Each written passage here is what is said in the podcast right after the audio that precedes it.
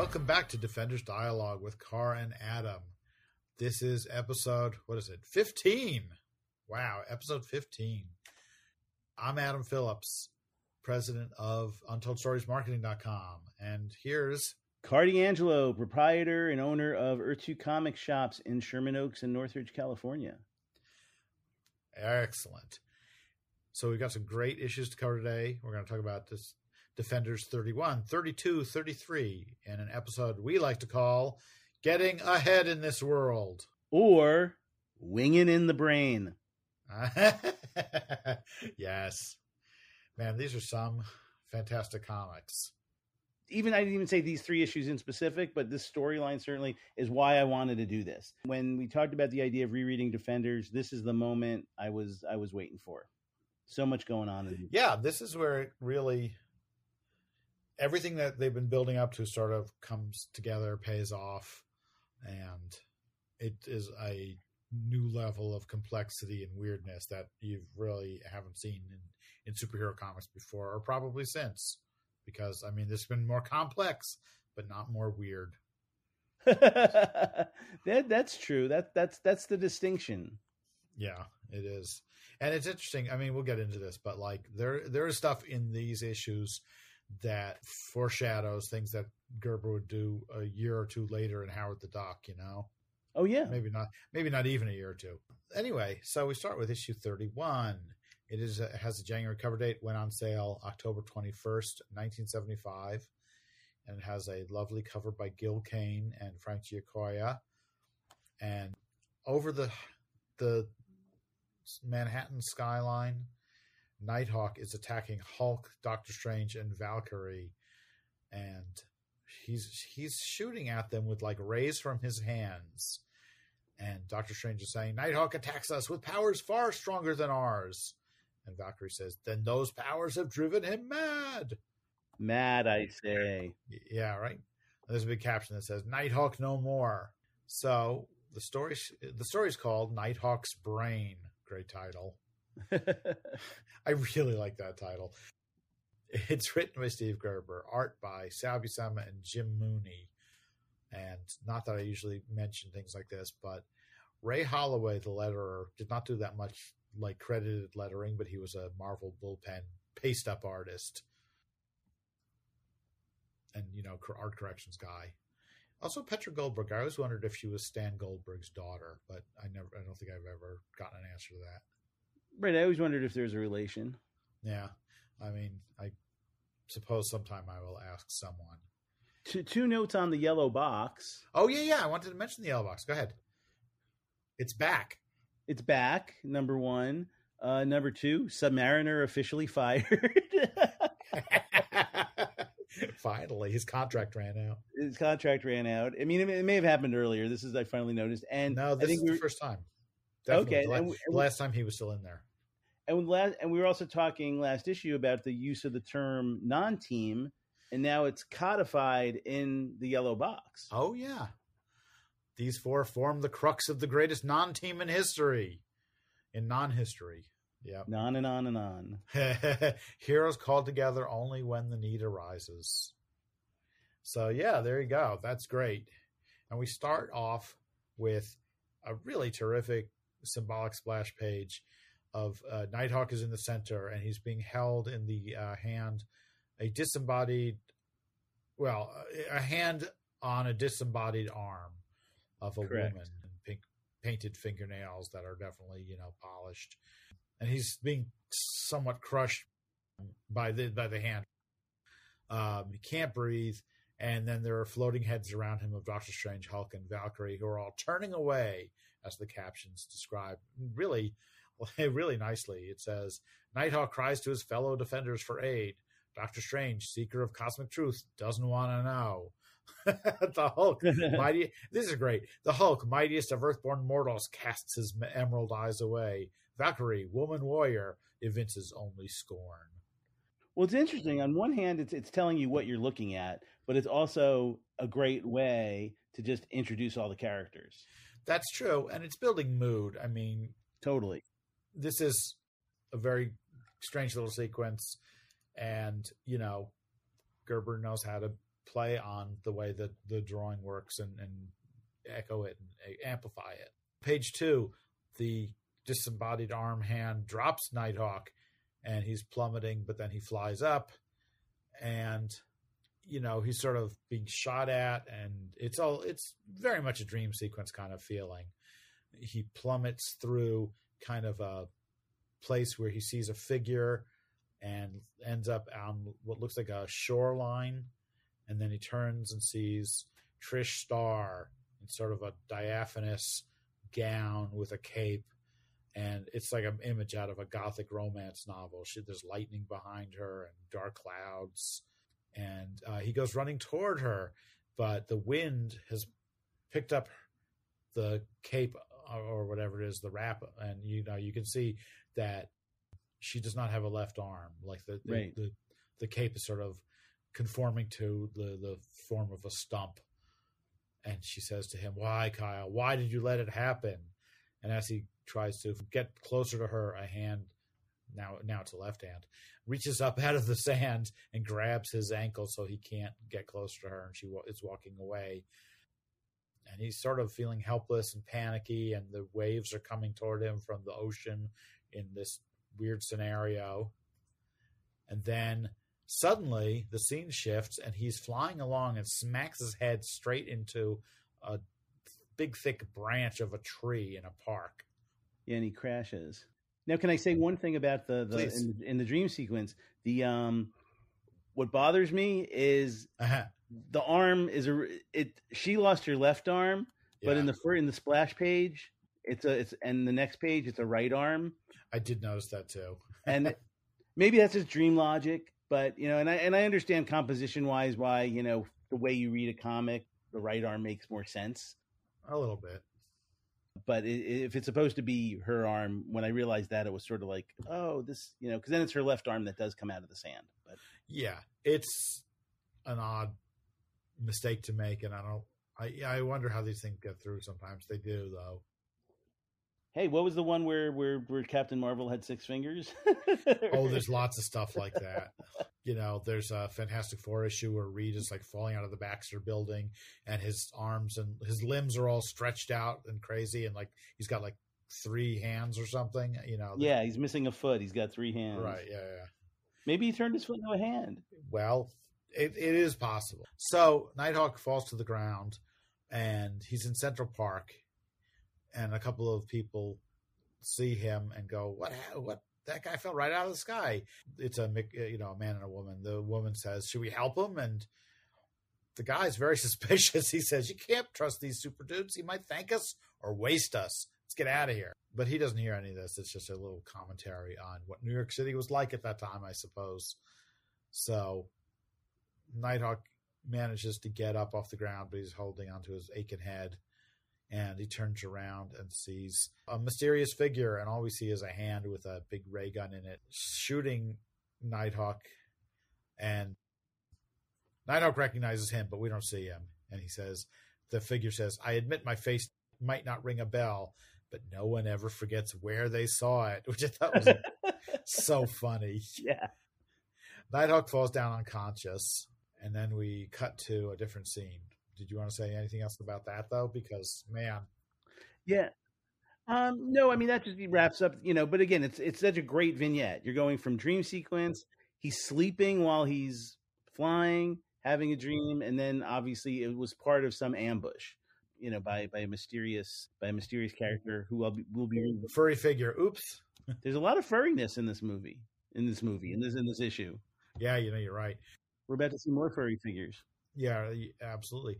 These are some really great little discrete sections. So now we're going on to the second one in Coney Island, where Valkyrie in full costume is there with Jack Norris, who is shooting, you know, a ducks in a shooting gallery. And the guy who's working at the shooting gallery says, "Congratulations, you won yourself a bear." And Valkyrie is doing her best Mister Spock impression here. It's really the coldest and least emotional I've ever seen her. He's he's she's like, you know, I find your you, casual use of weaponry for amusement unsettling. Why do I need, what does a woman warrior need with a cloth representation of a rabbit? Because she, right. they want a little rabbit. And then they go to, what is that thing called when you hit the bell, the hammer with the bell or um, whatever? Th- I don't know what you call uh, that thing. Is it called the, the strength test or something? I I suppose. But, you know, it's the thing where you hit the lever on the ground with a giant mallet and the and it, uh, something goes up to try to ring to, the bell. Ring the bell. And I don't know what you call it. But Jack does that and he actually hits the bell. And the guy who runs the thing says, "What a champ. You must be proud of him." And she starts correcting him. And he and he's like, "Whatever. Take a, take the bear and enjoy it, lady." And then Valkyrie says he wants to try it and test her strength. Oh, that's a test your strength. That's usually what they call these. That's things. What it is. I said strength test. You're right, but it's more the yeah, sign yeah. is like test your strength. Right, exactly. That's right up. Uh, so Valkyrie, one-handed, slams the mallet down on the base, and it like destroys the entire thing. The guy who runs is just standing there gawking, like, "Oh my god, man!" Valkyrie's saying, "So if I get this, you you owe me an animal now, right?" And Jack takes her by the hand and says, "We got to get out of here." Valkyrie's like not having it. She doesn't want to be, still does not want to be touched by Jack, even though they've come a long way. It's not enough. And Jack says, "Stop calling me Mister Norris. I'm your husband. This is not really our first date." And he, she has to remind him that, you know, "I'm not Barbara. I'm a different person completely. We've come a long way. And I've, find myself less," she says, "more attracted to you of, of late," but she sure doesn't act like it. Right. And I loved what he says here at the end. I, he says, "I am trying to accept you. I just wonder, can you do the same for me?" And it's not a bad point. You know, he's he keeps trying to romance her and she doesn't want that, but she also does not even want to be a little bit friendly with him. It feels like, you know, but she's also going along with it. I mean, she's also not just, yeah, you know, I mean, they, they got into this situation somehow. So that's always, you know, that's the, and obviously it's because a writer, you know, put them there. But yeah. it's, um, to me, certainly as a thirteen, fourteen year old boy reading this, uh-huh. you know, I'm still reading it as, hey, he's got a shot. She went to the, she went to the fair. um, yeah, really.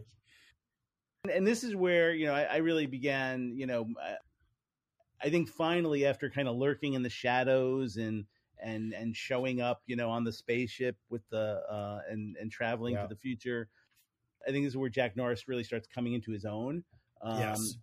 and uh and I, I I do like, and also Valkyrie, because he's also, you know, she was very one note for a long time, and she still has this thing of like, I'm here, you know, to, you know, put down men's images of superiority over women, blah blah blah. Right. But at the same time, you know, she's she's she's got really good dialogue. I, I think you owe me an animal. And whether it's, you know, whether she's trying to be funny or simply is by accident, I mean, it's it's it's great dialogue. And my favorite, one of my yes. favorite bits too, is when she says, first she gets the, the teddy bear, and then, or, or she gets the rabbit first, and then yes. the, the teddy bear, and she goes, "I've no more need of the bear than the hare." Oh yeah, yeah. The dialogue in this is fantastic, and we're coming up to like one of the greatest moments ever, in my opinion. Oh, yes. Yeah. Because the next scene starts with typical Hulk. He's in the woods somewhere enjoying nature, and he is sort of peeking through like a tree or a bush or something at a mother deer and its fawn. And there's a great, you know, even the captions are good.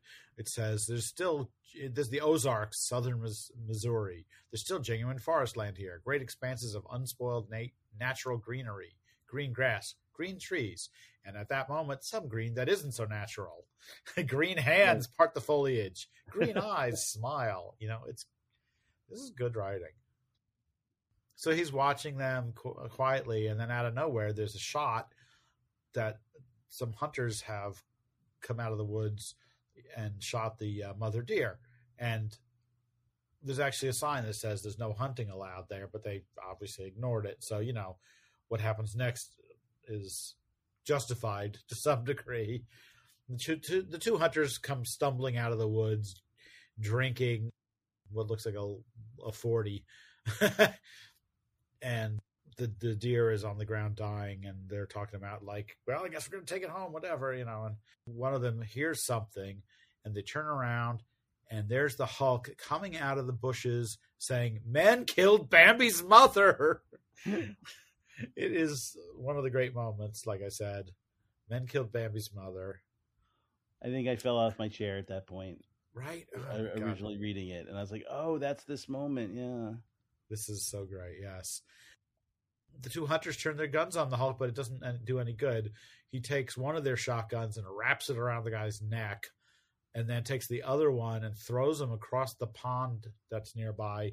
He's, the guy skitters over the water like a, a stone being, you know, skimmed, and then smacks headfirst into a tree. It's brutal.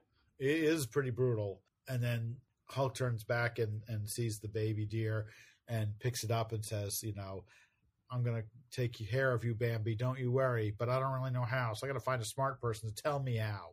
Right. And they actually show the hunter with the gun around his neck struggling with it, so you know he's not dead. Yeah, but the guy the guy who hit his yeah. head straight into the tree with the caption, "painless," it's like, how can he not be dead? Like, there's no, uh-huh. you know, it's almost like this was like a comics code thing. Like, maybe they won't notice that if they turn the page and see that the other guy's still alive. You know, it, it's one of those things where, you know, the Hulk is always throwing around tanks and stuff that, you know, people die. Um, yeah. That's part of the tragedy of the Hulk, but it's still, but this, this is, this is hands-on, uh, something you don't see a lot. No, it's true. Yeah. Gerber, you know, expressing his distaste to some degree, I guess, for hunting. And these guys in particular, you know, they're just being jerks all the whole time. Oh, yeah. So then we cut to Nighthawk awakening in a laboratory, and he's surrounded by the three headmen, Nagan, Jerry, and Chondu, who are sort of being cagey about why they have Nighthawk there, and he can't he can't talk for some reason, which is an interesting little like thing for Gerber to throw in. You know, Nighthawk's going, blah, blah, blah, and Nagan actually says, "Oh, you'll feel you'll be able to talk more clearly in a moment once right. the uh, tranquilizer wears off." After the transplant, because they've decided that they're going to put Chondu's brain into Nighthawk's skull, and Nighthawk says, "What about my brain?" And then Nagan says, "Oh, unless we find some use for it, I guess we'll just throw it away." And and and I love that he can, you know, really feels he can do this delicate surgery with ape hands. Yeah, right. But he, you know, I guess the ape body is superior in all ways to man. That's what we learned in Weird Wonder Tales. Yeah, exactly. And well, we're we're gonna have more things to say about this surgery in a little while, because it's uh, questionable to say the least. And then we cut to another scene where it says "strange interlude," and it's Las Vegas, where a middle-aged couple is coming out of a casino, and the woman is sort of complaining that the guy was gambling away all their money. And he says, tells her, "I tell you, I was going to hit a, about to hit a winning streak," which, gee, every gambler has said at one time or another, I suppose. And they hail a cab and get into the cab and tell them they're, they're going to this, um, the motel. And, and the driver takes a, a weird turn. The guy taps the driver on the shoulder from the back seat, and the driver falls forward and his head pops off with a little spring even. And then, this is so odd, from, I mean, everything about this is strange, but still, like, the jacket unzips and the elf that we saw a couple of issues, yeah, issue twenty-five, I think it was, emerges from the jacket, and the woman is saying, "It's an elf, it's an elf, what is it?" And the guy's going, "I don't know what it is, what is this?" And the elf says, "It's goodbye, Charles." And then blam, blam, blam again. And once again, that's the whole scene. We don't know if he shot one of them. Did he shoot both of them? What? Nothing. And yeah, and, and this was my first, from the time I started reading, my first elf with a gun scene, because I didn't read the Guardians of the Galaxy issues till uh, much later. So I was sort of like, okay. You know, again, I think I was reading enough Marvel that I kind of was familiar with this vignette style, but it was still like, uh, you know, okay, this may not get solved this, this month, but let's see what, you know, let's see what happens. I actually want to find some of these because I want, because I know the, the letters column, this, especially after the second one, I think the letters column just kind of exploded with what the heck. I wouldn't be surprised, although I don't have access to those letter columns since they they haven't printed Defenders Omnibus Volume Two yet. Yes, where were the come on Marvel two years? Nah, I'm sure, but I'll be there for it. Absolutely, but yeah, yeah, yeah. No, the whole idea of that he's driving, that he's in this. He's in this cabbie-shaped mannequin, as opposed, you know, as opposed to uh-huh. Why couldn't he have just been an elf driving the cab with a red, you know? It's it's like, would they really have noticed if he was, you know, if it was his face, right? And how could he see anything? Whatever, it's like crazy. Well, he's magic. He's an elf. He can drive with that. But yes, oh, all I those, guess so. All those kind of things, and yeah, can his can his feet reach the the floor? Right. And it actually. It's reminiscent, and I don't know if we're going to, you know, we, we'd have to do a big detour, but maybe we'll do, without going issue by issue, maybe we'll, if we get to the Omega series and the, the Omega finale in mm. Defenders, maybe we'll just, you know, do an overview of the Omega issues. But sure. It reminds me of imagery from, uh, from um, Omega the Unknown, which had in its first ah. issue somebody discovering that two characters are robots, and and the way and the way it's presented is their heads like like this detached cat yeah. head. Their heads are just sitting on the side of the road. Right. Yes, I remember that. The one thing I will say is, like, I'm looking for commonalities between this and the previous appearance of the elf, and the one thing is that the people who he shoots, or the person who he shoots, they're very bourgeois. You know, they're very middle class white people. Doing things that just are sort of in their comfort zone, privileged, privileged, if you will. Yeah, yeah, very, so. very, very typical. I mean, very, you know, I mean, in some ways typical. I mean, but yes, not people of. um They're not people who are struggling or whatever. You know, did you watch Schmigadoon, by the way? Yes, it's so great. Anyway, I was reminded of the elf in that. Oh yeah, yes, it's not in it nearly enough, by the way. And he didn't have a gun. I don't recall. And he didn't have a gun. No. Was it Martin Short? It was. Fantastic. I love anything with Martin Short. Yeah. We just started watching Only Murders in the Building. Oh, it's great. Just so good. We can talk. It's about a podcast. I know, right? It is about a podcast. That's right. It's staying in. I'm seeing. A, I'm seeing a friend of mine tonight who's been doing like a podcast forever. So I'm gonna. So, but but my, you know, when he asked me what I'm up to, I'm gonna go. Well, let me tell you. I don't know. I don't know if this will interest you, but I'm doing a podcast now. Nice. But he does. He, he does like a rock and roll podcast where he actually, you know, books, you know, professional guests and such. Let's see. We return to the Hulk, who is leaping towards Magician's house. Magician is Hulk's smart friend. Magician will know, wait, Hulk sees another friend. I'm just reading this now. So he sees what looks like Nighthawk flying toward Doctor Strange's place. And Nighthawk, quote unquote, sees, oh my God, it's the Hulk.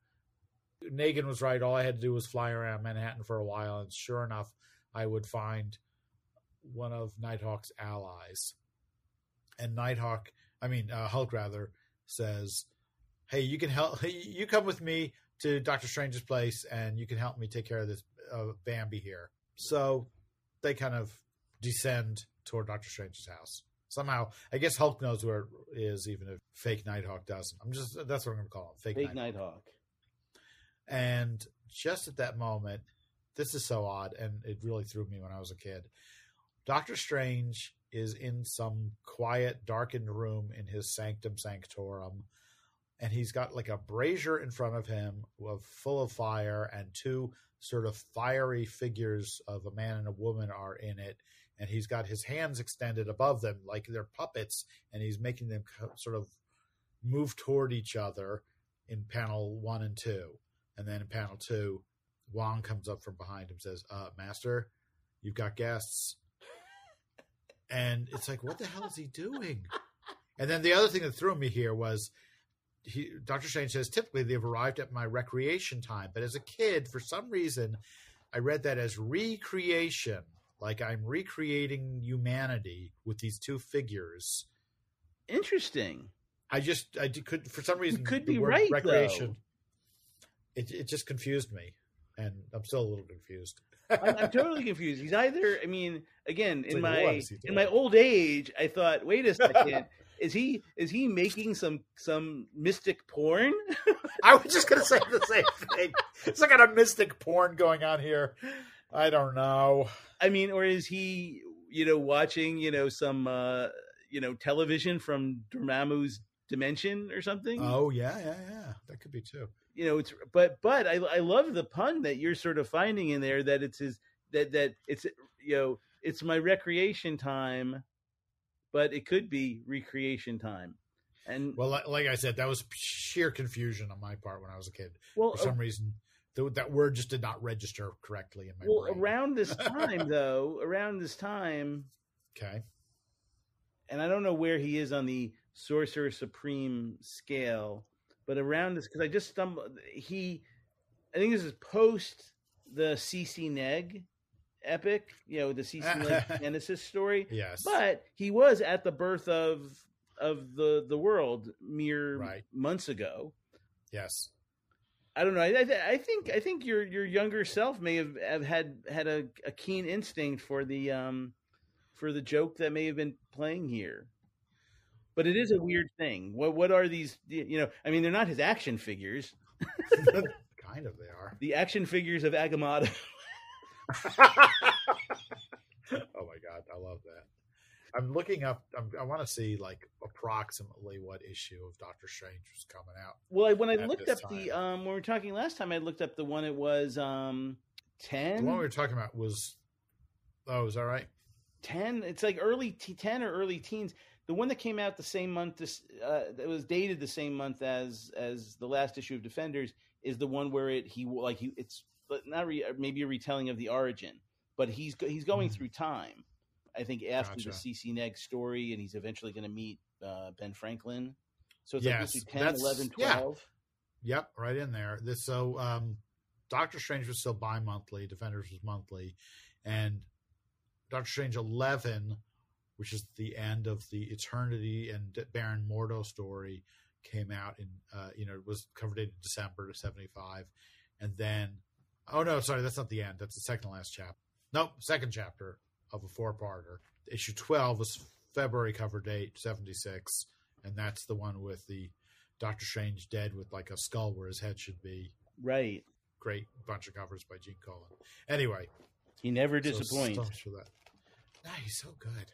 Yeah, so anyway, Doctor Strange has guests, and it turns out those guests are fake Nighthawk and Hulk. And Doctor Strange immediately says, you know, immediately sees what's going on with Hulk. Oh, you found you you have a foundling. And then Nighthawk is picking up a sculpture and saying, this sculpture, it's genuine pre-cataclysmic artifact. It's the demon Mantauk, isn't it? And Doctor Strange says, how do you know anything about this? Oh, it was in National Geographic. Yeah, and not a good way to hold the uh, hold the act together, Chondu. You're not. No. Really yeah, well, he they, they don't know anything about the people that they're stalking. You know, like he doesn't know anything of what you uh, you know about Nighthawk's personality, as far as I can tell. Right. And Hulk at that moment says, "All right, let's focus on Bambi here." And just that moment, Jack Norris and Valkyrie comes in, and Valkyrie has the two uh, stuffed animals. And Hulk is showing them the deer, and Jack says, want to see our bear and bunny? It's pretty good. Nice one, Jack. And even at this point, so I guess, oh, Jack is the one who mentions Doctor Strange by name. And that's when Chondu realizes, oh, that's Doctor Strange. So he, he's... working from very little information, clearly. Fake Nighthawk raises his hands to do something mystic, and he blasts the foursome with his mystic power and then says, ha ha ha, you're trapped. I'll return soon, and then you're going to be in big trouble. And as soon as he disappears, because I guess he disappears, although he says he departs, but it's off panel, so he could have just gone out the front door, I guess. as soon as he does that, the four defenders are, uh, well, the three defenders plus Jack are like in the stasis field. Doctor Strange just walks out of it with no effort at all. Yeah, that's hilarious. It's so funny. And that that's not the last time, you know, Doctor Strange just shows how much more power he has than Chondu. He releases the other three people from the stasis field. And Valkyrie says, I thought that was Nighthawk, but what the heck is going on here? And Jack says, who was it? And Doctor Strange says, a third-rate sorcerer at best, because that's what they fight in the Defenders, third-rate sorcerers. This is, what, three or four of them by now? Sure. He he recognizes them at, a, at, at, at, at ten paces. Yeah, really. You can't swing a stuffed animal by the tail without hitting a third-rate sorcerer around here. So the heroes take off to figure out what's going on, who this guy is, what his motives are, and where's Nighthawk. The real Nighthawk. The right hawk. The right hawk. Oh, very good. Meanwhile, fake Nighthawk is flying away from the scene, but the defenders have already caught up with him. He starts blasting at them with mystic bolts. Jack and um, is riding Aragorn with Valkyrie. Not sure why he came along, but he did. And um, Doctor Strange blasts Nighthawk, fake Nighthawk, and the two of them, he, basically not, Doctor Strange transports them to another dimension because he feels that like the energies they're going to release could hurt people, and let's make sure that that doesn't happen. Right. Yeah, there's a danger there. Hey, but, but yeah. One one point I wanted to say, too, this is yeah, the please. rare, I mean, maybe it was happening more at Marvel at this time, but man, if that last sequence isn't exactly what we see on the cover, nobody who picked up this issue was disappointed. Because yeah. they got that scene on the cover. Nighthawk That's shooting true. bolts out of his hands at the at the defenders. And the That's same true. blue sky and everything. I mean, you don't get that a lot where it's like the exact scene. Yeah. And I'll also add, I meant to mention that we're most of the way through the issue now, and they did not give away the any of the real interesting plot points on that cover. True. Which which they have done several times in Defenders, right. and probably a lot of other comics at the time. Right. It, um, uh, there's not a thought balloon that says, if only the Defenders knew that I wasn't Kyle Richmond and Nighthawk, but in fact Chondu the Mystic working with the Headman and Arthur yeah. and Arthur Nagan. Or something, you know, yeah. it just would have been a different cover. Right. No, they could have put the Headman on the cover, which they do I right. think later at some point. Oh, yeah.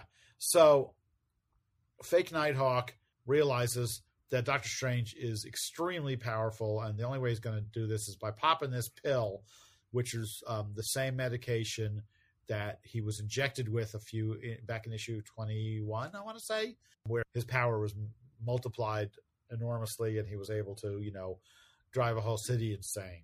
And so his his power has juiced up a lot, amped up, and he creates illusions of the Valkyrie, Hulk, Jack Norris, Wong, and Clea that he sort of shoots at Doctor Strange, and then they become bands that wrap around Doctor Strange. But Doctor Strange just, you know, gets out of that in a second and not basically just knocks him out with a mystic bolt of some kind.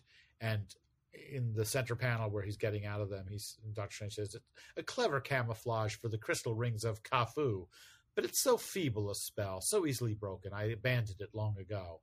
It's like, damn, Doctor Strange. That's some attitude, man. Oh, he's yeah, he's he's just he's just uh master of the condescending arts. Good one. uh, so he knocks out fake Nighthawk, and then Doctor Strange is approaching him, and he says something. Nighthawk says, "In the name of the dread Nilrak," and then Doctor Strange says, I've had enough of this, and shoots some what look like needles at fake Nighthawk, and I, you know, he's unconscious now. And did you notice Nilrak? Yeah, Carlin I did. Spelled, Carlin spelled backwards. But I coincidence? I, you know, he's.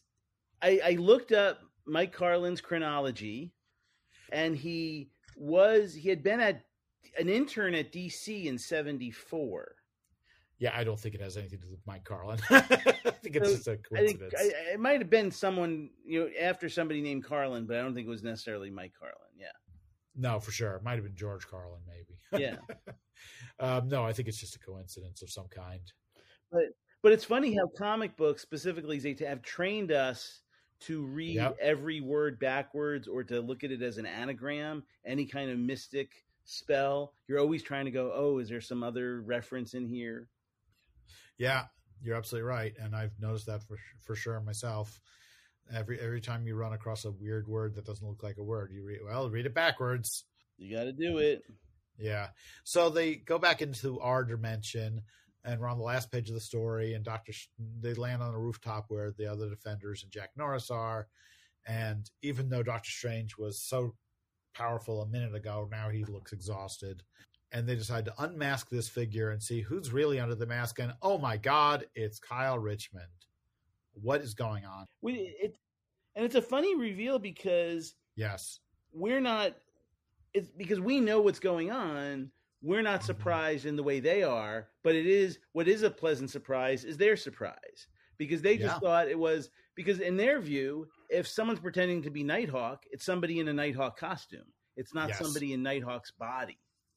Right. They're going to play this trick a second way in, in, at the beginning of the this, next story. It, this is, this it's is great. So metaphysical. I always talk about yeah. meta comics, you know, um, you know, again, to me, that's what I love about the concept of Earth two is that it was a concept that began because they included a Golden Age Jay Garrick Flash comic in Showcase four that Barry Allen was uh-huh. reading. So therefore right. they couldn't be on the same Earth. So Earth two came about only because of, of that, you know, editorial in joke.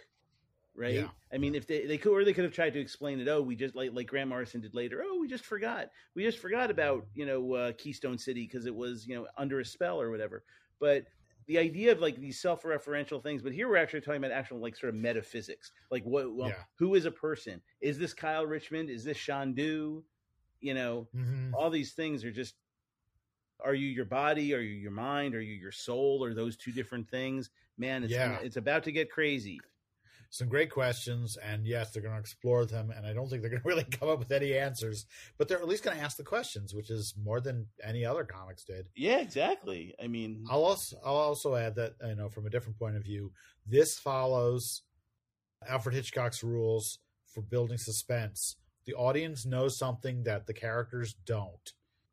Gotcha. This is how the characters are going to find them out, find out the truth is the difference between uh, building suspense and just having a surprise, you know? Yeah, great ending. They're all standing around going like, I have no idea what's going on. Right, cause, and now Doctor Strange is like, oh, I didn't realize I was fighting the body of my friend. Yeah, right. Like if I if if he's hurt, it's on me. Right. Anyway, next issue, musical mimes.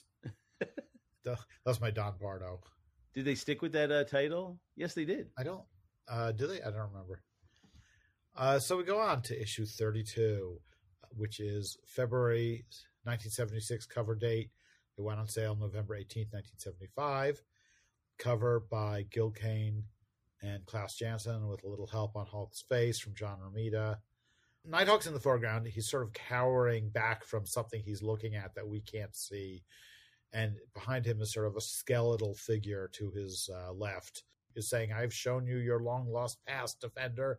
Now take a look at your future. Revealed at last, in the caption. Revealed at last, the secret origin of Nighthawk. And behind him, Hulk, Doctor Strange, and Valkyrie are running up as though they're going to do something about this. They're not. and, I, and I was about to say, all after all those nice things I said about the veracity of uh-huh. last issue's cover, we this is a completely abstract... You know, it is, but it's sort of like, it's almost pointing to... some of the stuff that happens in the issue, but it's symbolic, I would say. Yeah, it's a symbolic cover. Yeah, yeah. It's, it doesn't give something abstract, away, yes, but it, it, it it's it's suggesting something, and it and it you know certainly gets you to want to read it. And when you flip open yes. the first page, you see things that do seem ominous and supernatural. They borrowed the death character from More Is Hell, who, who was always popping up.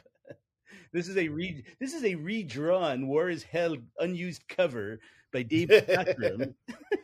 It looks like um, Death from the Terry Pratchett books too. Oh right. And and and and, and um Thanos, the Starlin, you know, Thanos yeah. right. stories. So okay, uh stories called, as you said, as we said, musical minds. It actually says musical chairs, and then chairs is crossed out and minds is scrawled in. And in case we the, didn't get it. Yeah, right. Editor Marv Wolfman wanted to make sure we got it. Yeah. Thanks, Marv. Um, same team as last time. Steve Gerber, Sal Buscema, Jim Mooney.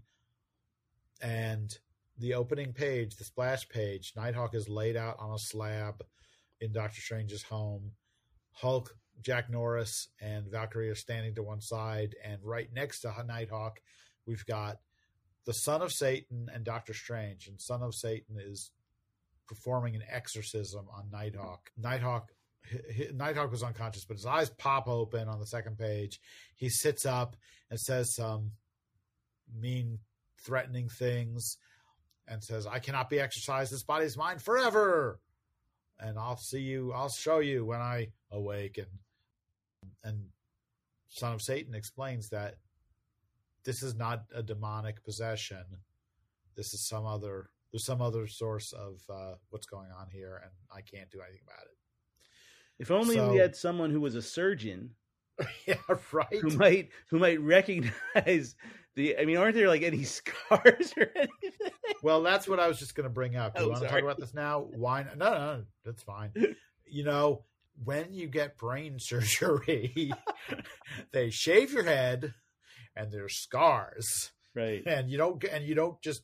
you know, fly off the, the next, an hour later, like they seemed to indicate in the previous story. He, you know, a few hours later, and he's flying over Manhattan looking for the Hulk. Well, maybe, maybe it's like Man with Two Brains. It's the, you know, Doctor Huffer screw top brain surgery. That could be it. Why didn't they bring him in? Oh, that movie? So, yeah, why didn't they bring in, him in for this operation? Oh, Michael Huffer? Yeah. um, so Valkyrie and Hulk are, Hulk is literally scratching his head going, "I don't understand. Why Birdnose looks right. Why does he hate everybody?" And Doctor Strange says, "Well, thanks for coming by, Damon Hellstrom, and we'll talk to you again sometime." And Son of Satan says, "Gotta go. See ya. Good luck." That's pretty much the end of his little cameo. And then Doctor Strange sits down with and opens the eye of Agamotto in front of fake Nighthawk and commands him to show his real form. And it's Chondu the Mystic. But wait, nobody in this room knows who Chondu the Mystic is.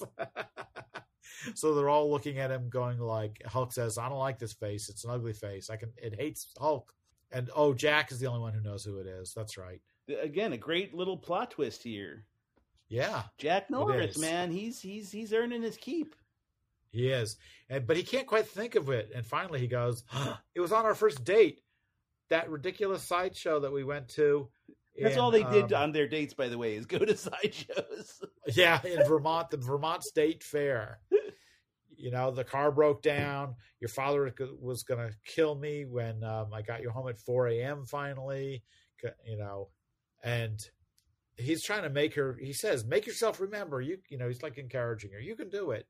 Break through that barrier and, you know, access your memories as Barbara. But of course she can't. But he does remember that she said his name sounds like a cheap perfume and that his act had the right fragrance for his name.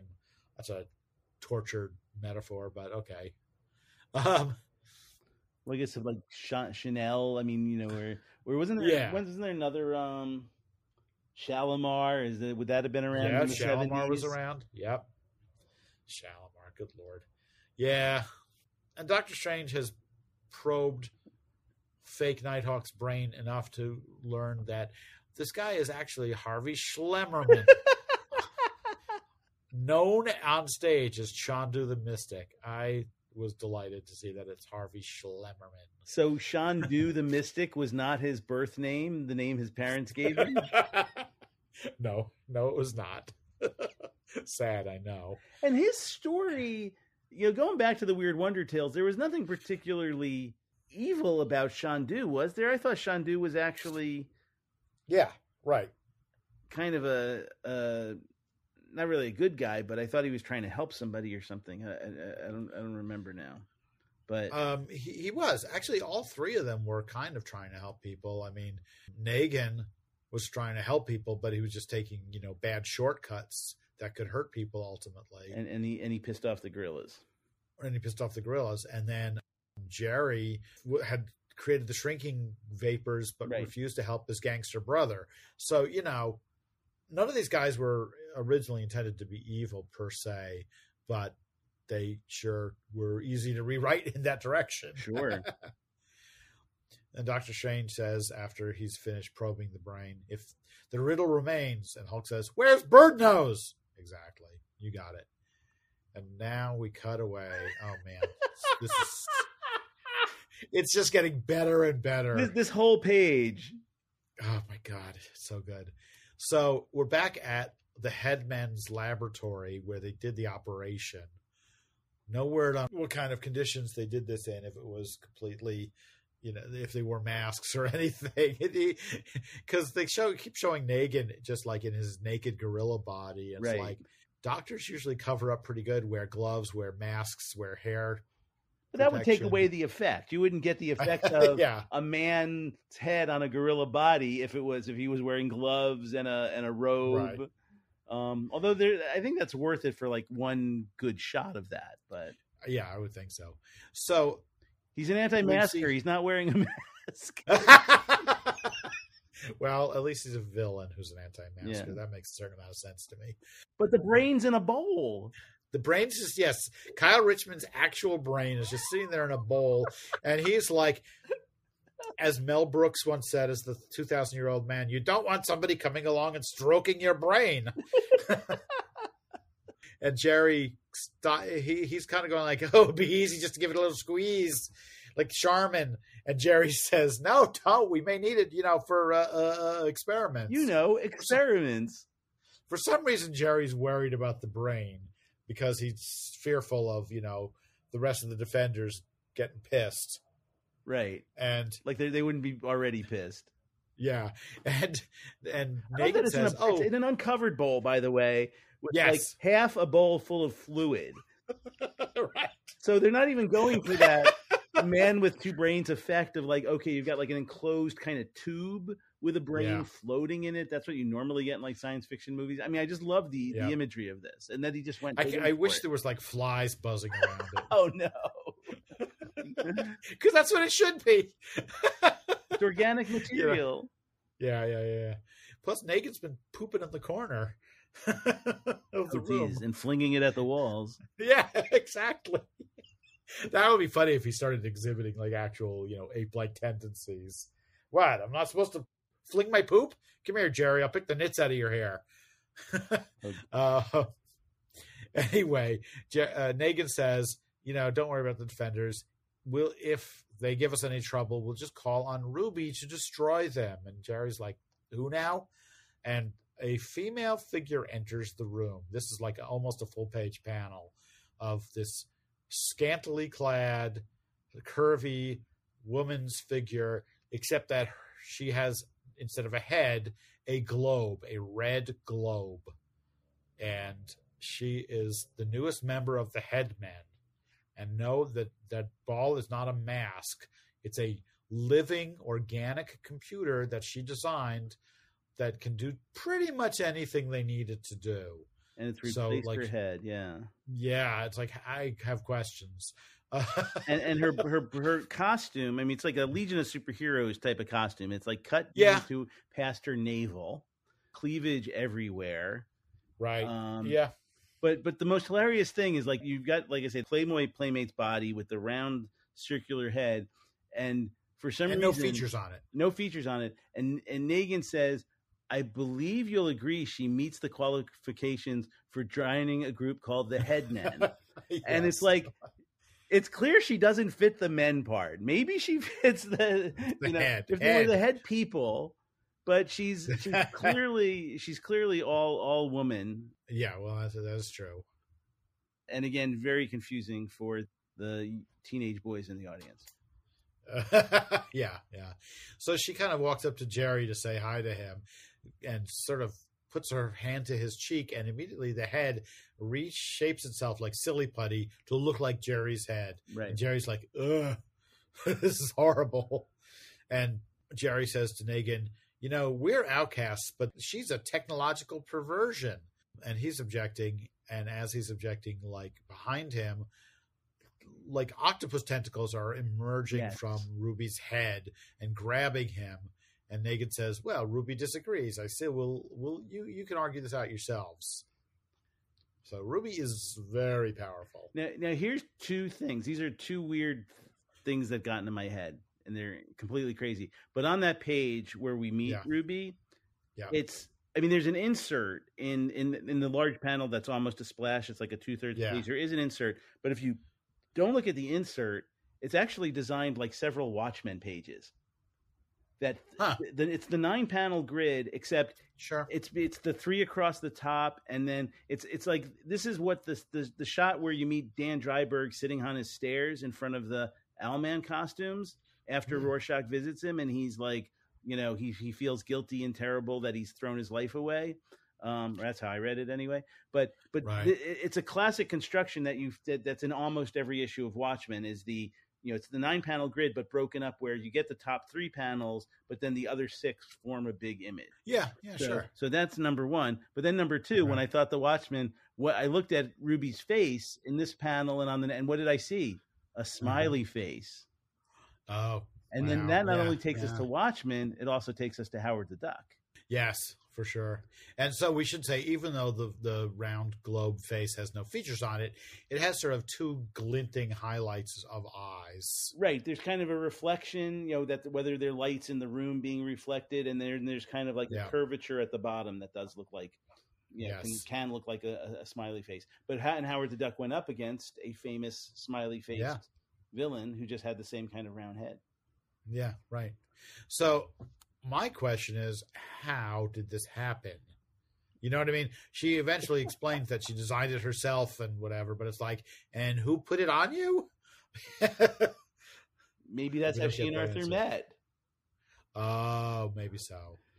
Wanted. Female scientist seeks seeks evil surgeon to replace head with organic computer. yeah, yeah. In the per, in the, the in the in the personal ads, right. I think that makes a certain amount of sense. Okay, so now we go back to the Defenders, and Doctor Strange is using the Orb of Agamotto to place him in place them in direct contact with Kyle's mind. And they see in the orb a little image of Nighthawk at a crossroads with no information or details. So he's like in the middle of nowhere, basically, and they can't figure out where he is from that. So Doctor Strange has finally come to the conclusion that this is not uh, the result of sorcery, but surgery. Right. So we're going to have to find a way to get his body back together with his brain. Doctor Strange says, I have a plan of sorts, but I will need aid. Mister Norris, are you willing? And Jack says, yeah, I guess so. Chapter two, because this has chapters. My Life and Times, Good and Bad, as told by the brain of Kyle Nighthawk Richmond. And I'm in ecstasy so, at this point. As as a, I, I, the first time I read this, I'm going like, "What is this comic? Oh my god, this is so yeah, cool!" Yeah. So there's two panels on this page. Panel one is really the end of the previous chapter because the four Defenders now, including Jack Norris in a Nighthawk costume, it seems, are flying over Manhattan toward where they think they're going to find Nighthawk's brain, and Jack is flying in a very wobbly manner, but he's flying. Right. And we don't know that yet. Right now, we simply just see the Nighthawk character, if you're paying attention, is uh-huh. flying erratically. And I've got some things to say about that, but we'll get to it soon. Um, the big panel at the bottom of the page, which is the beginning of the Kyle Richmond story, a skeletal figure in a, in a cloak. Crossroads. With the, with the scythe and hawks that are attacking Nighthawk, ripping at his costume. The the skeletal figure swings the scythe at him, and it goes through the Nighthawk without doing anything. And Nighthawk is sc- sort of screaming, but he can't hear his voice, and trying to figure out what's going on, but he can't see anything. And suddenly he's uh, transported in his mind back to childhood, where he's coming down a slide on a playground, and he's like a ten-year-old Kyle Richmond with his red brown hair in a Nighthawk costume, being shepherded by his governess back to the house where he lives, just in time to watch his mother die in bed while his father's away on some trip somewhere. And the next panel, we see that after the funeral, Kyle's father says, well, I'm always f- traveling for business, so you can go to this private school now, and they'll take care of you here. And, you know, Kyle, understandably, his mother just died, and his father basically just shunted him off to school. He's being teased by his schoolmates because he's crying. So he gets in a fight with them. And th- this is really, I think, pretty, the next few pages, really beautifully built little psychological profile of this character. He gets in a fight. He gets called into the principal's office or the dean's office or whatever. And the dean's lecturing him, but this is Kyle's now already like a fourteen-year-old or something. And I love how the kid is shown in the, the Nighthawk costume for the whole sequence. It's so cool. Yeah. Yeah.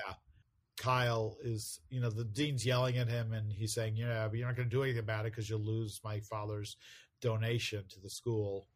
And even though the dean slaps him and gives him a real chewing out, you know, Kyle strikes him and and r- runs out of the room, and the dean says, you know, I won't, I'm not going to give you a college recommendation. You'll never get into a decent school. But that gets paved over pretty easily too by a big, looks like three hundred thousand dollars donation from Kyle's father. That's all it takes. That's all it takes. three hundred bills. Come on. And then we see Kyle as a young man going off to college where he meets a girlfriend named Mindy. But he gets to his classes and he has never really had to work hard in school before because everything has just been made easy for him by his father's money. And now he has to actually work and he doesn't really know how to do it. And this is written in shorthand. Like the next panel, he's like free falling in, in a black void from a school desk chair. Oh, yeah. Which is a great image.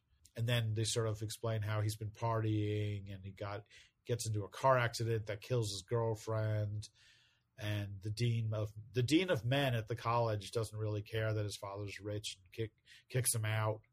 And then he immediately gets drafted into the army, but he can't go off to war and become a man like he was hoping, you know, like secretly kind of going like, maybe this would turn things around for me. But he's four F because he has a heart murmur. And then he comes out of that and sees the skeletal figure again pointing to where a, cra- a plane crash happens at J F K Airport that kills his father. And at the funeral, he meets this guy, Pennyworth, who he may have, maybe he knew him before, actually. Pennyworth says, well, Richmond Enterprises is yours now, Kyle. And there are decisions to be made. And Kyle says, this is a chilling moment, well, you make them. I couldn't care less. There you go. So he's just leaving everything in the hands of Pennyworth. That's not going to turn out so good. And then...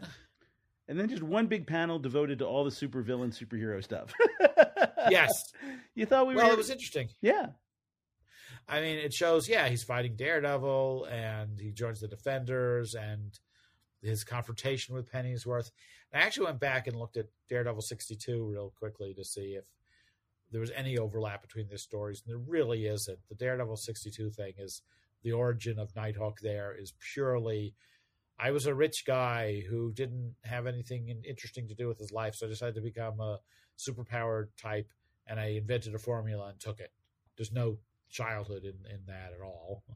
Right, but was and wasn't, well, here it implies that the Grandmaster helped him or gave it, I mean, because really weren't the, I mean, and maybe that was retcon, because I don't remember... Um, I mean, I've read so much Squadron Sinister slash Supreme stuff. I thought uh, the impression was that the, or in that story, did the yeah. Grandmaster just present them and there's no backstory at all? Right. Um, that's the in joke that of. they're the that they're Batman, Superman, yeah, and, yeah. and and um, Green Lantern. Flash and Green Lantern. Yeah, that's my memory too. And in the Daredevil issue, I I really just skimmed it, but I didn't see any mention even of Grandmaster. No. Okay, so then he's back at the crossroads, and it's he says, you know, twenty-eight years, and where's it gotten me? You want the truth? I'm still that nine-year-old kid who's left was left at West Haven School. I'm still a troublemaker, still hot-tempered, still looking for someone to be my father, still alone. So He still doesn't know where he is or how he's gotten there or what he's going to do to get out of where he is, because as a disembodied brain, he has no real way to tell where he is, you know? Right. So this is literally stream of consciousness. This is uh-huh. Nighthawk in his in his bowl or wherever, not really, yeah, not being disconnected from. He's almost like he's in a deprivation tank. Yeah, exactly. So he is just, he's free associating and going through his life and doesn't know what, you know, he's not even really thinking about his um, corp- corporal form. Right, right, right. And now we start chapter three, quote, step into my parlor, unquote. Don't they just, I thought the rule was you could only use that in a Spider-Man story. You'd think so. The Defenders are arriving at Westbury, Connecticut. Hmm. Oh, look, there's a, a house being constructed in the in the background there. How interesting. Oh, right. And people are running away going like, oh, God, it's the Defenders. Look out, everybody. It's the Hulk, you know. Yeah, I think it's particular. The Hulk. Yeah. No, and Hulk's going. Defenders are. Yeah, no, nobody does.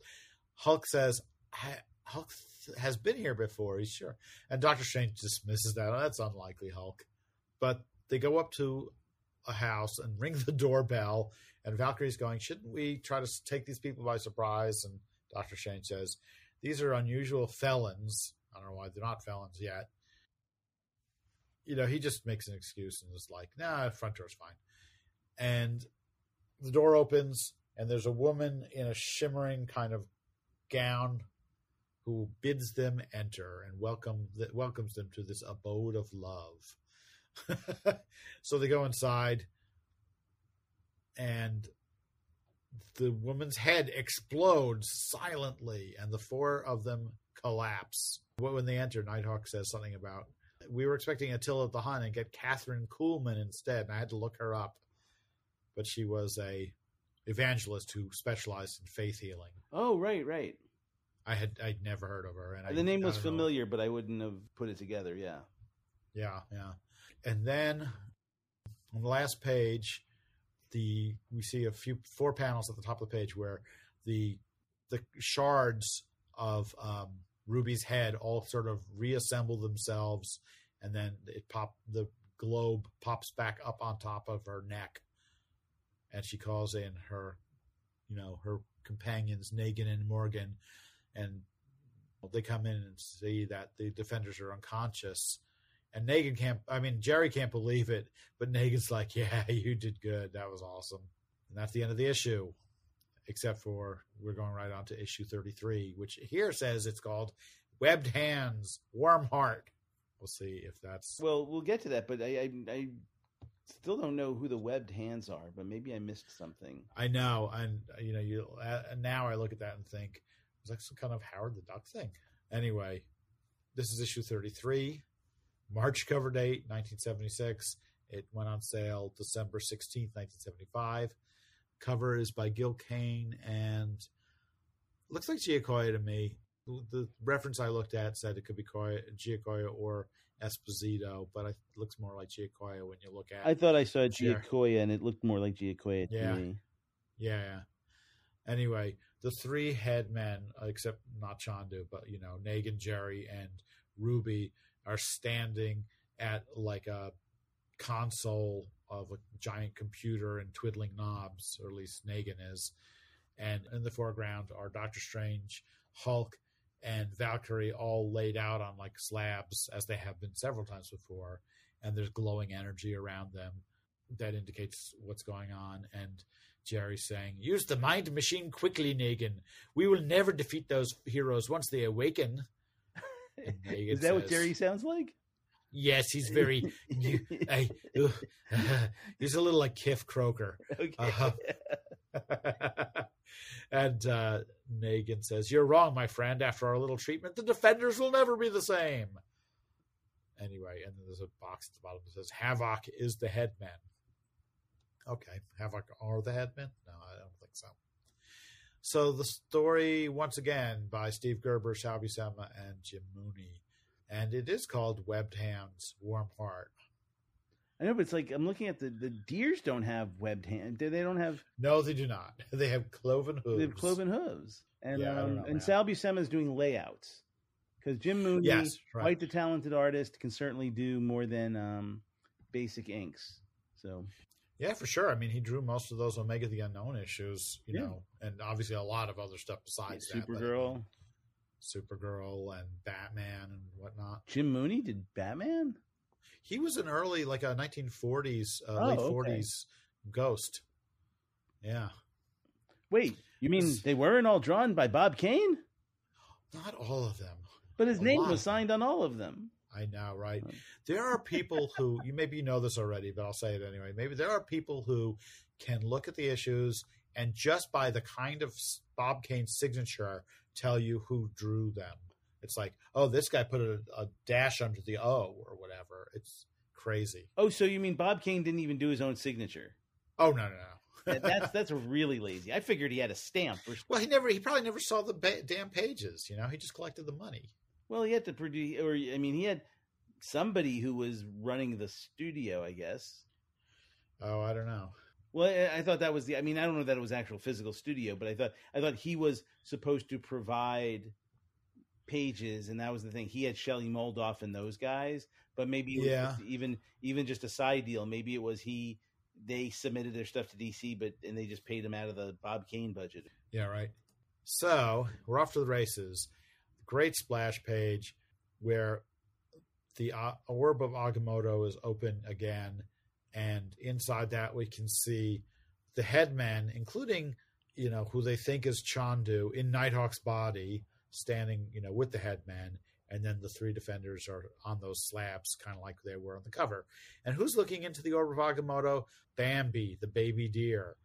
And Bambi looks pissed. Bambi is pissed, and not because they not because they killed Bambi's mother. No, he doesn't even know about that. Lips roll back, bearing gritted, grating teeth. The fawn snarls. That's something, man. We turn the page and we follow Bambi.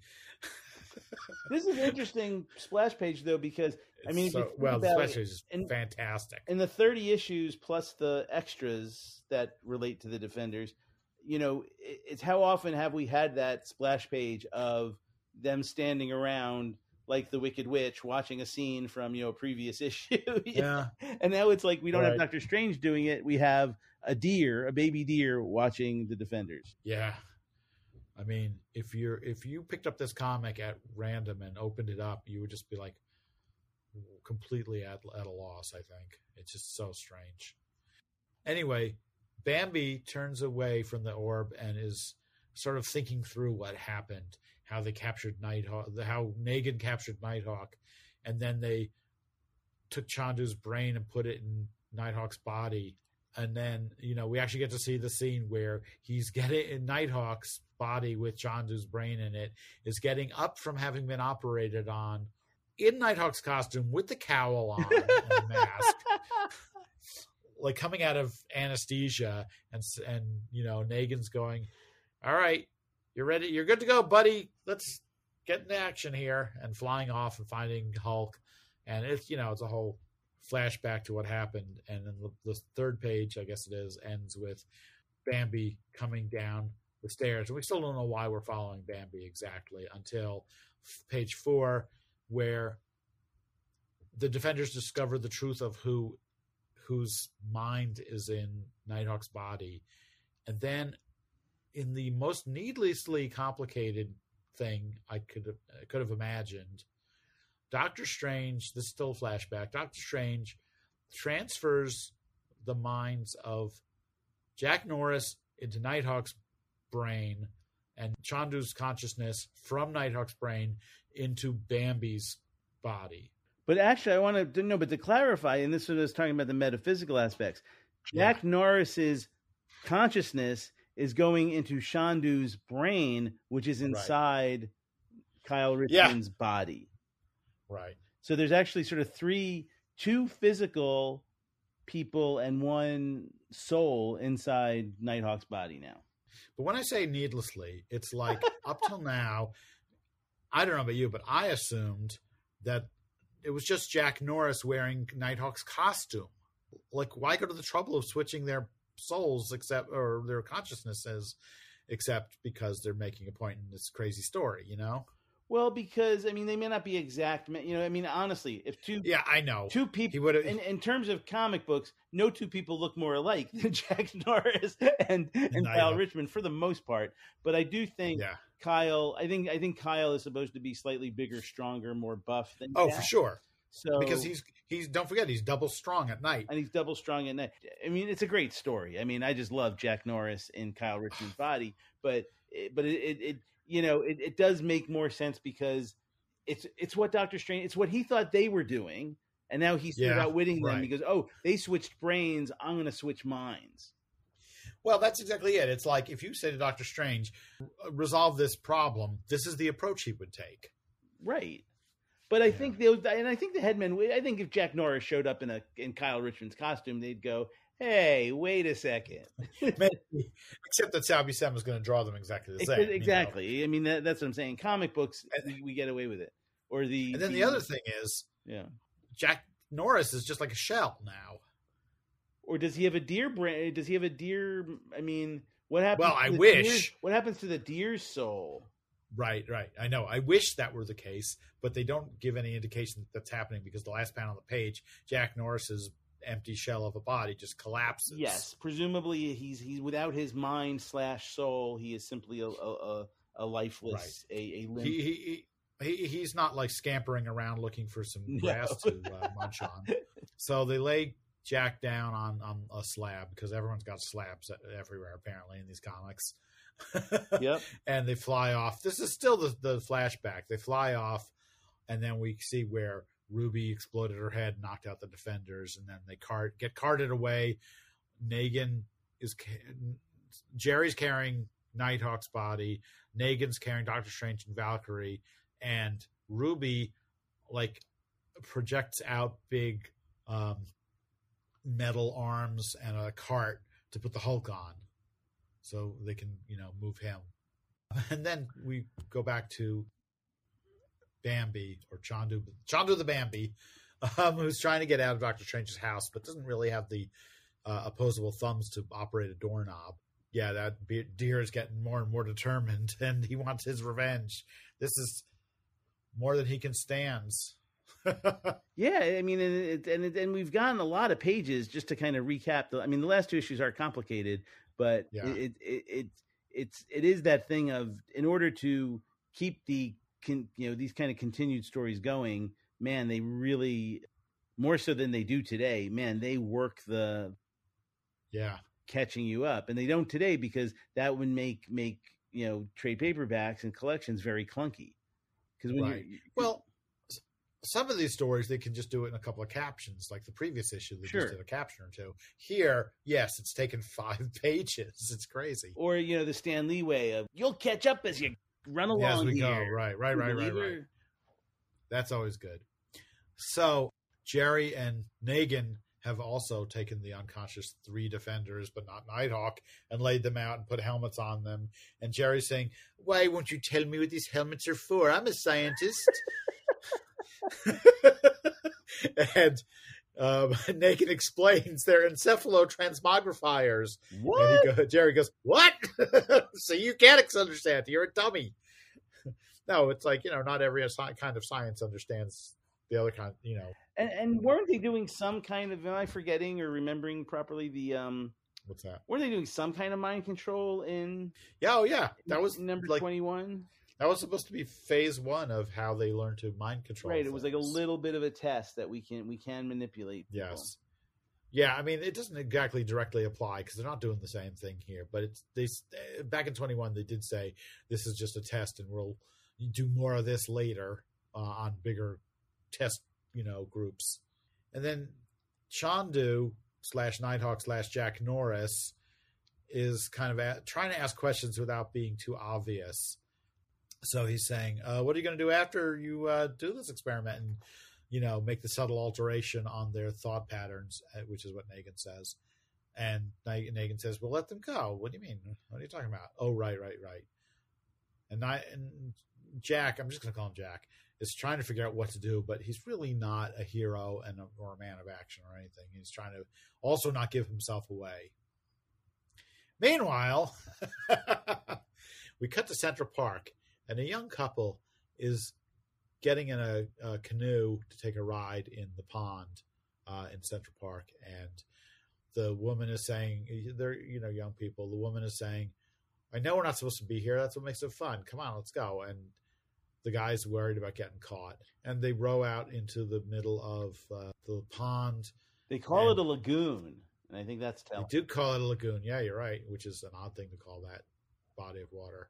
She says she sees the, the scared look on his face, and she says, what's wrong with you? And he's going, behind you, behind you. And no, it's not an elf with a gun. It's I thought it was big, gonna be an elf with a gun. Me too. Me too. But no, it's big red scaly hands coming up out of the water. The guy loses consciousness, and they these figures coming up out of the water look kind of like the creature from from the Black Lagoon, but they're red with yes. like orange orange highlights and scales and crests and lips and things. And they grab the two of them and drag them down into the water and say, these specimens are intact, to each other. There's like four of them. And we don't know what this means, except that in the beginning of the next page, suddenly all is calm, except that a spaceship takes off out of the pond.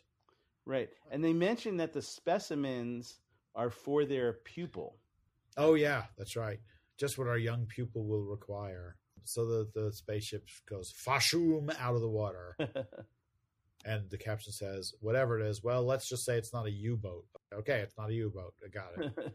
Let's say it. Say it one more time. It's not a U-boat. Then we come back to the headmen, and Jack is meeting Ruby for the first time, and she's sort of kind of coming on to him and forms her giant weirdo computer into a giant pair of lips and kisses him.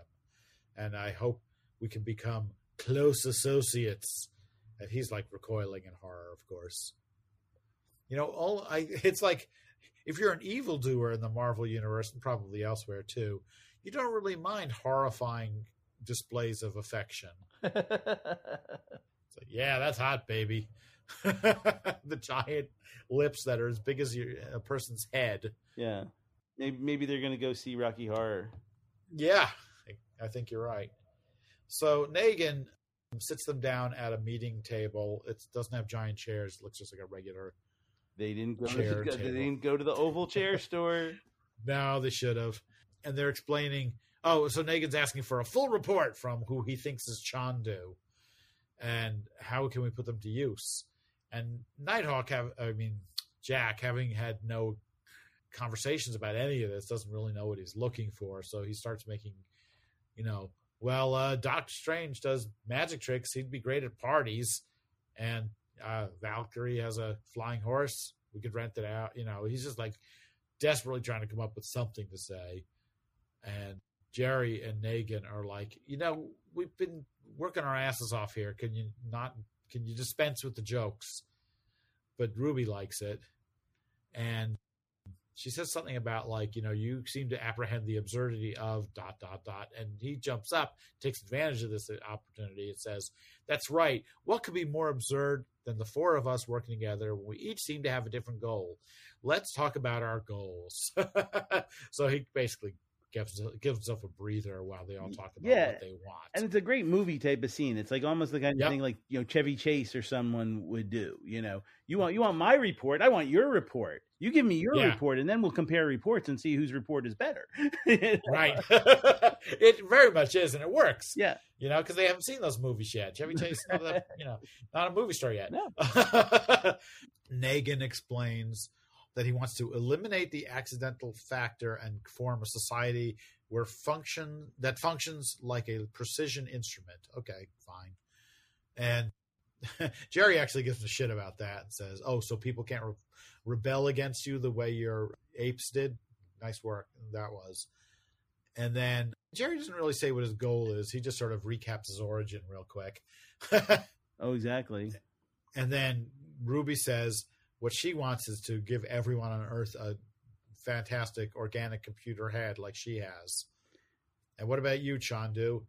And he, Chondu says, I mean, Jack says, well, you know, I'm a, I'm a, I'm a, I'm a mystic, so I want to be free to explore and learn and, you know, gather power. Sure, that's it. Fortunately, he's been hanging around with Doctor Strange long enough to, you know, have a vague idea of what he should say.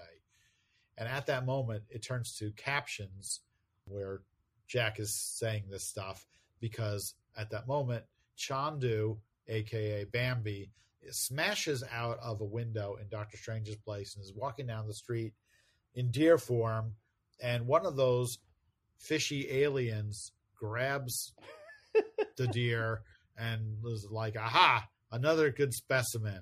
And then we cut to an island where an older woman who's probably a teacher or something is saying, they're, they're, these people are all in like this little structure. And she's saying, it's Greek, I tell you, the architecture is Greek. And sure enough, they're in what looks a little bit like a Greek temple, but with a bunch of different people of different ages and whatever, and some animals. And under the Greek temple roof is a big machine that looks vaguely like a gun. And she keeps saying, it's Greek, I tell you, it's Greek. And they're like, whatever, lady. Plato didn't build that gun, did he? You know, build that machine.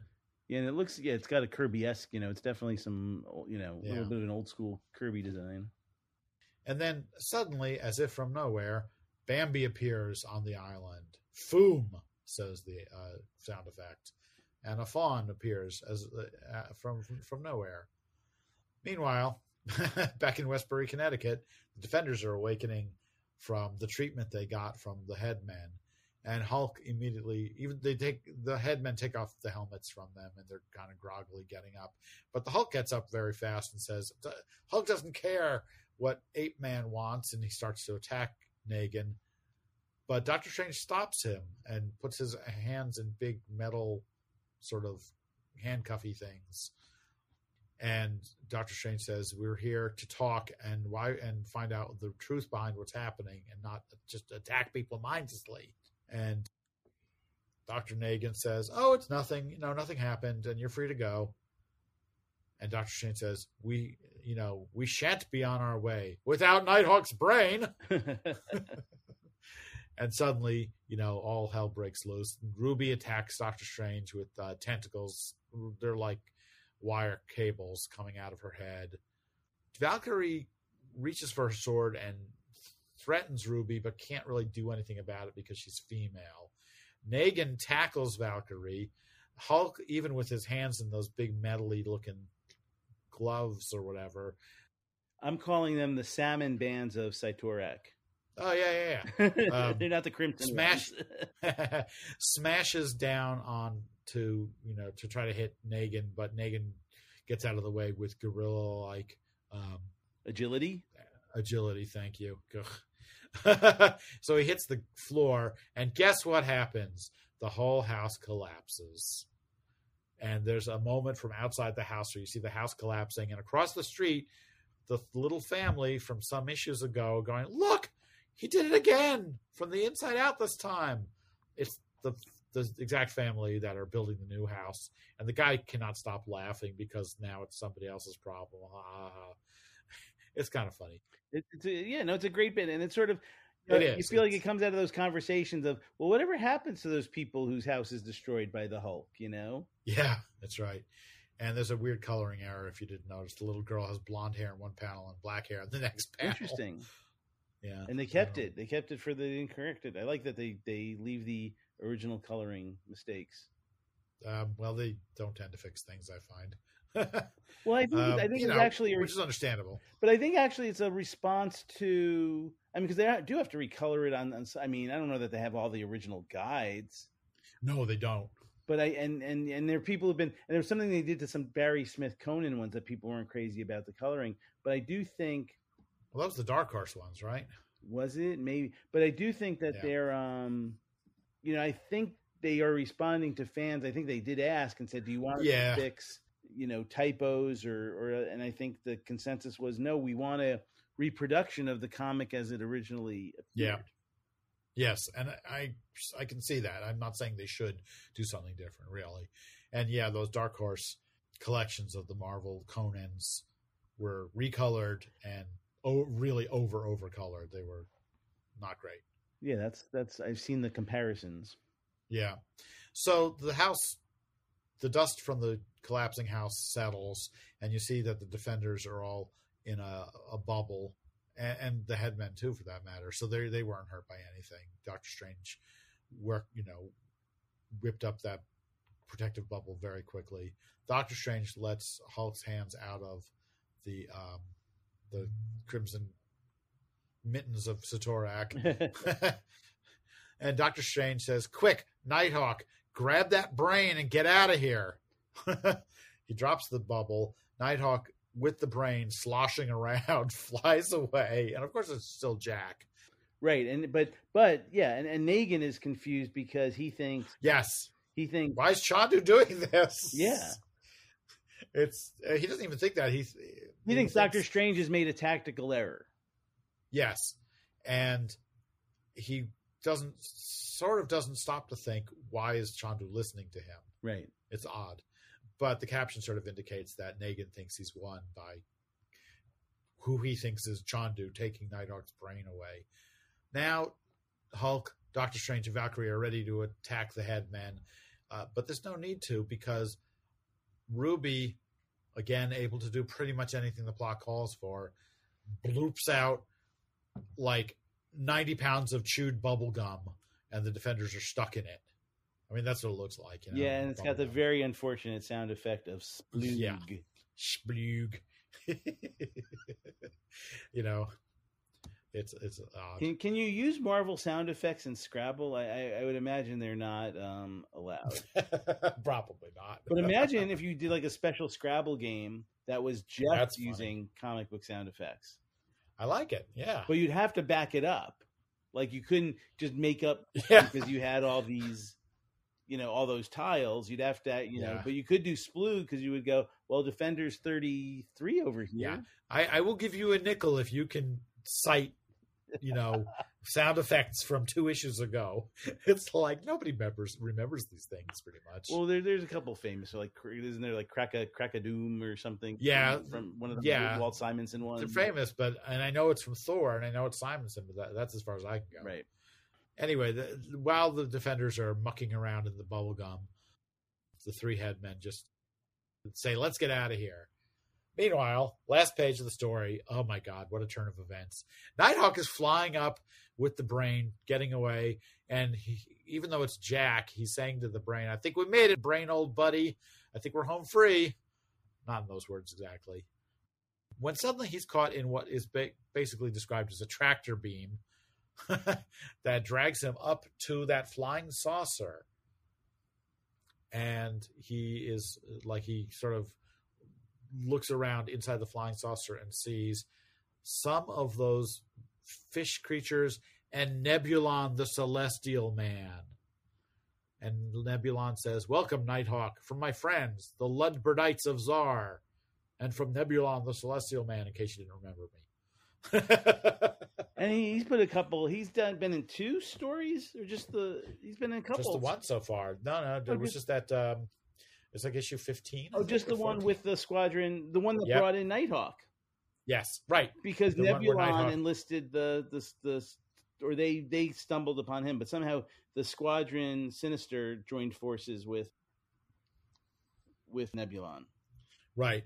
Except there was that moment when I guess it was in Giants has Defenders four, where they're the defenders are sent by Nighthawk to attack the Squadron Sin- Squadron Sinister. Right. And there's a panel where they're sitting there going like, "Can you believe Nebulon stayed with the Luddites on Tsar?" And then Hulk attacks them. So it's like, here they are, the Luddites oh, of Tsar. Did they really say that? Yep. Wow. It was fantastic. Foreshadowing. Was like, yeah. The clue to was... quality literature. Yeah, it's one of the big ones. Yeah, it was months and months ago, but yeah. And I'm just going to read this next issue caption because it it's like if you thought stuff was getting crazy now, it's going to get crazier. Because uh, it says, "The Fawn Unleashed, the Little Bald Man and the Meteorite, the Menace of Celestial Mind Control, the Bozo Syndrome, and more in the weird tale we call A Mind is a Terrible Thing to Get Wasted." This is fantastic. And it's so great Nebulon to see Nebulon coming back, because he was, you know, there's a lot they could they hadn't done with him yet. Well, yeah, they the Squadron Sinister tried to sell him the world. Yes. He was the man who bought the world. Yep, that's right. And who knows? It's like, I cannot remember for the life of me what the deal is with him and the Luddites and whatever. I I have no idea, and I don't care. I, I'm looking forward to rediscovering it. Yeah, I saw that. I mean, I remember I was almost as shocked when the Luddites showed up in the lagoon in this issue. Yeah, because I didn't really remember when we cut away again. Again, especially reading the two issues back to back, I was so primed. Is this already another? You know, I you know I remembered the elf stuff yeah. being spread out a little more, and I was like, uh-huh. It can't be the elf. Okay, no, there's some red hands. It's not the elf, and. And then it was like, but what are these things? And I forgot that they led somehow to, I mean, I knew Nebulon becomes part of the story that because he's really major going forward, but I totally forgot that he had something to do with these um, creature type creatures. Yeah. Right. Yeah. You know, they, they almost look like they could be cousins of the Badoon. Yeah. Except for the wrong, completely wrong color, but you know, just oh. generally the, these, could be the rare, I don't know, right? Some other version of Badoon. Variant Badoon. Yeah. These are the elderly Badoon. They turn red. Oh, when they oh no. These are the ripened yeah. Badoon. No. Um, we'll find out all about all right. the Lud, Lud, Lud, Luddites very soon. Yes, I cannot wait. And it's like he took Luddites yeah. and added Burr in the middle. Yeah, exactly. You know, you're absolutely right. I hadn't noticed that. Because I was a child, but you know, that is exactly what it is. They, right. Yeah. I don't know if I knew the word. I think when I heard the word Luddites, I thought, wasn't that from a Defenders story? Cause I, I didn't hear right. that in like relation to technology till years later. From the same publisher that took Latvia and added an er in the middle. Oh yeah, exactly. That's what we do. Well, it's, oh, you know, yeah. I think, aren't there a lot of, and the Middle East countries, you know, adding, uh-huh. you know, something a scan yeah. or, you know, whatever, just take, oh, yeah, take one yeah, from yeah. column A, one from column B, and yeah, or an element if you want to create a new element. Right. All right. Well, I believe we're at the end of the issue and the end of the episode. Do you have anything else to add before we say goodbye? So much going on. No, I'm, I'm, I'm, I'm, yeah. I'm wiped. This, yeah, I know. All right. Well, until next time, let us all say, Defenders, Defenders dissemble. Someone will say it. Someone will say it. We will say it. Thanks for listening, everyone. Please subscribe, leave us a note, leave us a love letter, and uh, tell your friends. And we will see you next time on Defenders Dialogue with Carr and Adam, a quality podcast. Lots of foreshadowing. In the future, we promise quality. Superhero, uh-huh, dingin' reel, swingin' shield, flingin' superhero. They're the latest, they're the greatest, ultimatest superhero.